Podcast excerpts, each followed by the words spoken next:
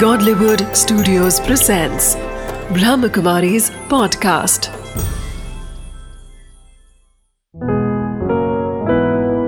चले आध्यात्म की ओर बीके उषा दीदी के साथ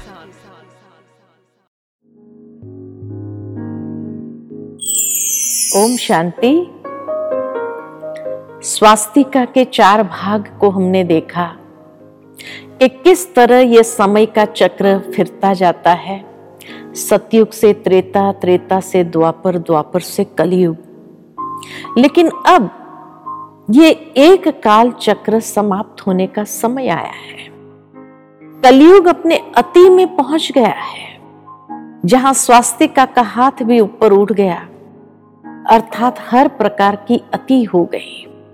लेकिन ऐसे अति के समय में जब लोगों से कहते हैं कि अब अति हो गई, अब धीरे धीरे समय परिवर्तन होने वाला है। तो लोग कहते हैं, अरे कलयुग को तो अभी लाखों साल पड़े हैं, अभी तो चालीस हज़ार साल बीते हैं, चार लाख और बत्तीस हज़ार साल पड़े हैं, अभी तो कलयुग बच्चा है। लेकिन सोचने की बात है कि अगर बचपन की अवस्था में ही ऐसे अत्याचार, पापाचार, दुराचार होता हो तो वृद्ध काल में तो क्या होगा? इसलिए अब बहुत गई थोड़ी रही, थोड़ी की भी थोड़ी आकर के बची है। अब ज़्यादा समय नहीं है, अब कलयुग बच्चा नहीं है, थोड़ा सा बचा है। इसीलिए गरुड़ पुराण में जो कलयुग के अंतिम लक्षण बताए गए हैं, वो तो सारे इस समय प्रैक्टिकल में हम देख रहे हैं। साथ ही साथ, बहुत सुंदर कवि प्रदीप जी ने वो गीत कहा, गाया है कि श्री रामचंद्र कह गए सिया से, ऐसा कलयुग आएगा जहाँ क्या नहीं होगा। और एक एक बात को बहुत स्पष्ट रीति से वर्णन किया हुआ है कि कलयुग के ये लक्षण क्या है। और भी एक गीत याद आता है कवि प्रदीप जी का कि देख तेरे संसार की हालत क्या हो गई भगवान। कितना बदल गया इंसान और सचमुच मनुष्य कितना बदल चुका है। और ये तीव्र परिवर्तन करीबन सौ साल के अंदर देखने को मिल रहा है। इसीलिए अब यह समय संधिकाल का है, जो कलयुग अंत और सतयुग की आदि का संधिकाल का समय, जिसको कहा जाता है पुरुषोत्तम कल्याणकारी संगम युग। संगम जहाँ हो रहा है, दो युगों का। और जिस संगम के समय पर ही नर उत्तम पुरुष पुरुष उत्तम पुरुष बनता है। इसलिए उसको पुरुषोत्तम कल्याणकारी जहाँ हर आत्मा का कल्याण होने लगता है और हर आत्मा या मुक्ति या जीवन मुक्ति की स्टेज को प्राप्त करती है और इस तरह से पूरा युग परिवर्तन होने का समय आ गया है। समय संकेत दे रहा है। परिवर्तन के संकेत हमें दिखाई देते हैं। कौन से कौन से समय के संकेत हमें देखने को मिलता है? सबसे पहला संकेत हमें देखने को यह मिलता है कि जिस तरह से आज प्राकृतिक असंतुलन की स्थिति आ रही है, जिस तरह से दुनिया में ऐसी ऐसी बीमारियाँ आ रही है, जिसका कोई इलाज नहीं है। तो दूसरे शब्द में अगर हम कहे तो ये रावण राज्य ही तो है। रावण राज्य क्यों कहते हैं? भारत में भारत में भी एक साधारण मनुष्य तन का आधार लेकर के वो दिव्य ज्ञान के माध्यम से अधर्म का नाश और सत धर्म की पुनः स्थापना कर रहे हैं। क्योंकि रावण के लिए दिखाया गया कि ऊँची जाति का था। ब्राह्मण था। कोई असुर नहीं था। दूसरा कहा जाता है कि रावण जैसा विद्वान कोई नहीं था। रावण दस इंसानों जितनी बुद्धि उसके पास थी। तीसरा रावण जैसी कोई भक्ति नहीं करता था। बहुत बड़ा भक्त था, शिव भक्त था। रावण जैसी शक्ति किसी के पास नहीं थी। ब्रह्मास्त्र, सारे दिव्य अस्त्र उसको प्राप्त थे। और रावण जैसा धनवान भी कोई नहीं था। पूरी लंका सोने की लंका थी। तो अर्थ, बल, बुद्धि और भक्ति सब कुछ रावण के पास था। चारों ही चीज़ें रावण के पास थी। आज का मनुष्य भी अगर देखा जाए, उसके पास भी ये चारों चीज़ें हैं। सभी प्राणियों में उत्तम प्राणी मनुष्य है, ऊँची जाति का है। मनुष्य जैसा विद्वान कोई नहीं, बुद्धि है उसके पास। तभी तो आज विज्ञान इतनी चरम सीमा पर पहुँच गया कि रावण की तरह आकाश में उड़ रहा है, समुद्र के नीचे तल से जा रहा है, चाहे सबमरीन द्वारा या हवाई जहाजों के द्वारा। रावण जैसा शक्तिशाली था, ऐसे मनुष्य भी शक्तिशाली है। मनुष्य के पास भी मिसाइल पावर है और वो मिसाइलों के नाम तो दिव्य अस्त्रों के नाम है। ब्रह्मास्त्र, वायु अस्त्र, अग्नि अस्त्र, पृथ्वी अस्त्र, यही सारे नाम है। और मनुष्य के पास भी अथा धन संपत्ति है। आज विश्व के अंदर अगर देखा जाए तो धन की कमी नहीं मनुष्य के पास। रात्रि के समय में बड़े शहरों का नज़ारा अगर देखा जाए तो सोने की लंका जैसा ही चमकदार है। इतना पॉम्प एंड शो ग्लैमर है दुनिया के अंदर। तो आज के मनुष्य के पास भी चारों ही चीज़ है, अर्थ, बल बुद्धि और भक्ति। लेकिन फिर भी मनुष्य किस और आगे बढ़ रहा है? अपने ही सर्वनाश की ओर, जिस तरह रावण का भी सर्वनाश हुआ था। रावण का सर्वनाश का कारण क्या था? दो बातें। उसके सर्वनाश का कारण बने। जो उसके जीवन की सबसे बड़ी कमज़ोरी थी। और वो दो बातें कौन सी? अहंकार चरम सीमा पर था और अनैतिकता जीवन में आ गई थी, चरित्रहीनता उसके जीवन में आ गई थी। इसीलिए उसका सर्वनाश हुआ। तो आज के मनुष्य का भी इस और आगे कदम बढ़ रहा है सर्वनाश की ओर। क्यों? क्योंकि मनुष्य जीवन में भी यही दो कमज़ोरी आ गई है, अहंकार चरम सीमा पर है और अनैतिकता।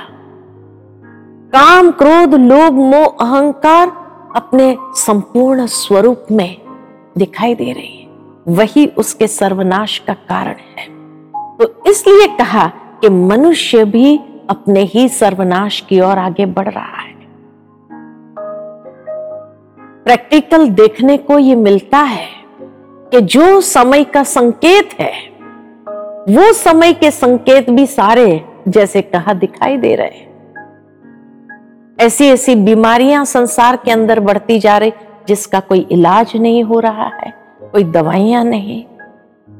मेडिसिन सारी फेलियर की ओर जा रही है। कितना भी इलाज करे, लेकिन कोई दवाई काम नहीं कर रही है। दूसरा संकेत, प्राकृतिक असंतुलन की स्थिति आज जिस तरह से ग्लोबल वार्मिंग हो रहा है, प्रकृति असंतुलन, कहाँ देखो तो खूब बाढ़ आ रही है, सुनामी उत्पन्न हो रही है, कहाँ देखो तो अतिवृष्टि हो रही है, कहाँ देखो तो जल ही नहीं ड्राउट्स आ रहे हैं। तो प्राकृतिक असंतुलन की स्थिति और इसीलिए आज की दुनिया के वैज्ञानिक लोग भी चिंतित हो रहे हैं। क्योंकि जिस तरह ग्लोबल वार्मिंग बढ़ता जा रहा है और इतना असंतुलन प्रकृति के अंदर आ रहा है, इस असंतुलन की स्थिति को देख करके आने वाले सालों में शायद ये प्रकृति के पाँचों तत्व से जो संसाधन प्राप्त हो रहे हैं, वो मिलना बंद हो जाएँगे। तीसरा संकेत यही है कि जितने भी मिसाइल्स बनाए हैं, किसी ने रखने के लिए तो बनाए नहीं है। कभी भी गलती से भी अगर प्रयोग हो गया परमाणु बम का, एक छोटा सा बेबी बॉम्ब जब जापान में डाला था तो उसका जो इफेक्ट्स देखा था, आज तो उससे कई गुना शक्तिशाली परमाणु बॉम्ब्स बने क्या समझते हैं उसका प्रयोग नहीं होगा? और इस तरह से जब उसका प्रयोग होगा तो ये संसार बचने की स्थिति में नहीं है। इसलिए कहा कि अब कलयुग बच्चा नहीं है, अब थोड़ा सा बचा है। और उसको चार लाख बत्तीस हज़ार साल पूरा होने के लिए नहीं चाहिए। जिस तरह ये समय के संकेत है, उससे स्पष्ट नज़र आता है कि अब समय बहुत तीव्र परिवर्तन की ओर आगे बढ़ रहा है। ये समय हमसे क्या चाह रहा है? यह तो हम सभी जानते हैं कि दिन प्रतिदिन परिस्थितियाँ और बिगड़ती जाएँगी। उसमें सुधार आने का कोई मार्जिन नहीं। तो ये समय भी हमें संकेत दे रहा है कि अब हमें भी अपने अंदर एक दिव्य परिवर्तन लाने की ज़रूरत है। क्योंकि जब सतयुग की और ये समय आगे बढ़ रहा है तो वो आत्माएँ इस समय से गुजर पाएँगी और उस संसार की नींव बन जाएँगी जिन्होंने अपने जीवन का शुद्धिकरण किया हो। इसलिए यह समय की पुकार है। शुद्धिकरण आत्म शुद्धिकरण परमात्मा ने जो वायदा दिया है गीता में, यदा यदा ही धर्मस्य। जब जब धर्म की अति ग्लानी होती है, तब तब मैं इस संसार में अवतरित होता हूँ। और अधर्म का नाश और सत धर्म की पुनः स्थापना करता। जो कार्य परमात्मा इस वक्त एक साधारण मनुष्य तन का आधार लेकर के कर रहे परमात्मा का दिव्य अवतरण और उस सत धर्म की स्थापना करने के लिए भगवान को भी कुछ मददगार आत्माओं की ज़रूरत इसीलिए कहा जाता कि परिवर्तन के समय पर जब संसार एक महान परिवर्तन से गुजरता है तो हमें किस ओर जाना है? विनाश की ओर या सृजन की ओर? ये हमारा अपना चुनाव होगा कि हमें किस तरफ़ जाना है। अधर्म के तरफ़ या धर्म के तरफ़? महाभारत में तो दिखाया है, अधर्म के तरफ़ अधिक लोग थे, धर्म के तरफ़ मुट्ठी भर थे। महान आत्माएँ, गुरु द्रोणाचार्य, भीष्म पितामह जैसे भी, कर्ण जैसे भी, महादानी भी अधर्म के तरफ़ आगे बढ़े। कौरों का साइड लिया, और इसीलिए परमात्मा हमें ये कहते हैं कि अब आपको चुनाव करना है कि आपको किस ओर जाना है। पांडव के तरफ़, पांडव यानी जिसकी ईश्वर के साथ प्रीत बुद्धि है, थोड़े होंगे, गिनती के होंगे। लेकिन वही आत्माएँ नए संसार के सृजन के लिए ईश्वर के साथ निमित्त बनती है और उस दुनिया में जाने के लिए ईश्वर के वो आशीर्वाद को प्राप्त करती है। तो ये समय की पुकार क्या है? आत्म शुद्धिकरण आत्म परिवर्तन ये समय की पुकार है।